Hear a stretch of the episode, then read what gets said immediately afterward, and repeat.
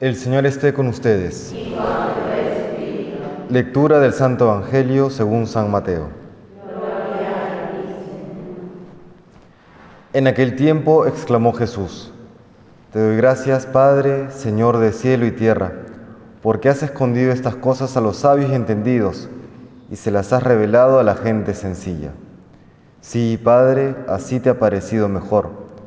Todo me lo ha entregado mi Padre y nadie conoce al Hijo más que el Padre. Nadie conoce al Padre sino el Hijo y aquel a quien el Hijo se lo quiera revelar. Venid a mí todos los que estáis cansados y agobiados, y yo os aliviaré. Cargad con mi yugo y aprended de mí, que soy manso y humilde de corazón, y encontraréis vuestro descanso, porque mi yugo es llevadero y mi carga ligera. Palabra del Señor.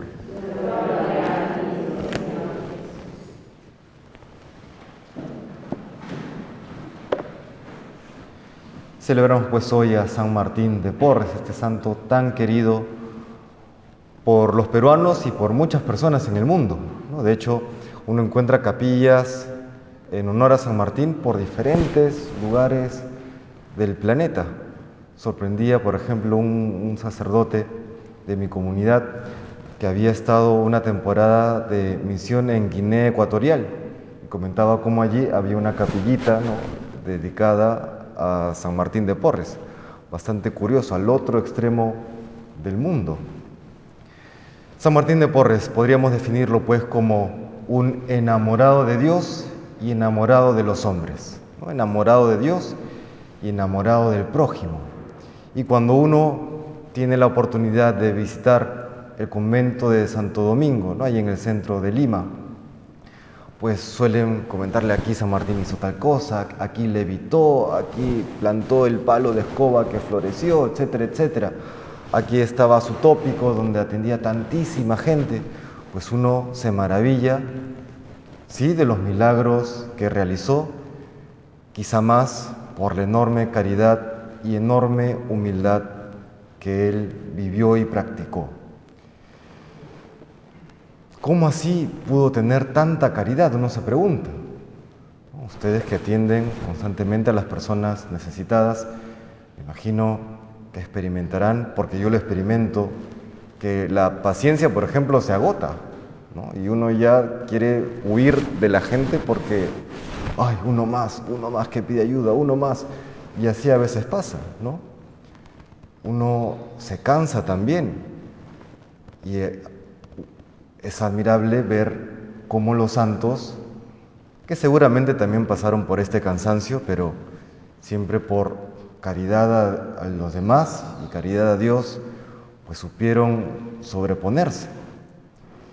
Y la caridad que San Martín tuvo a los demás solamente se explica porque supo reconocer en el prójimo aquello que menciona el mismo Señor en el capítulo 25 de San Mateo.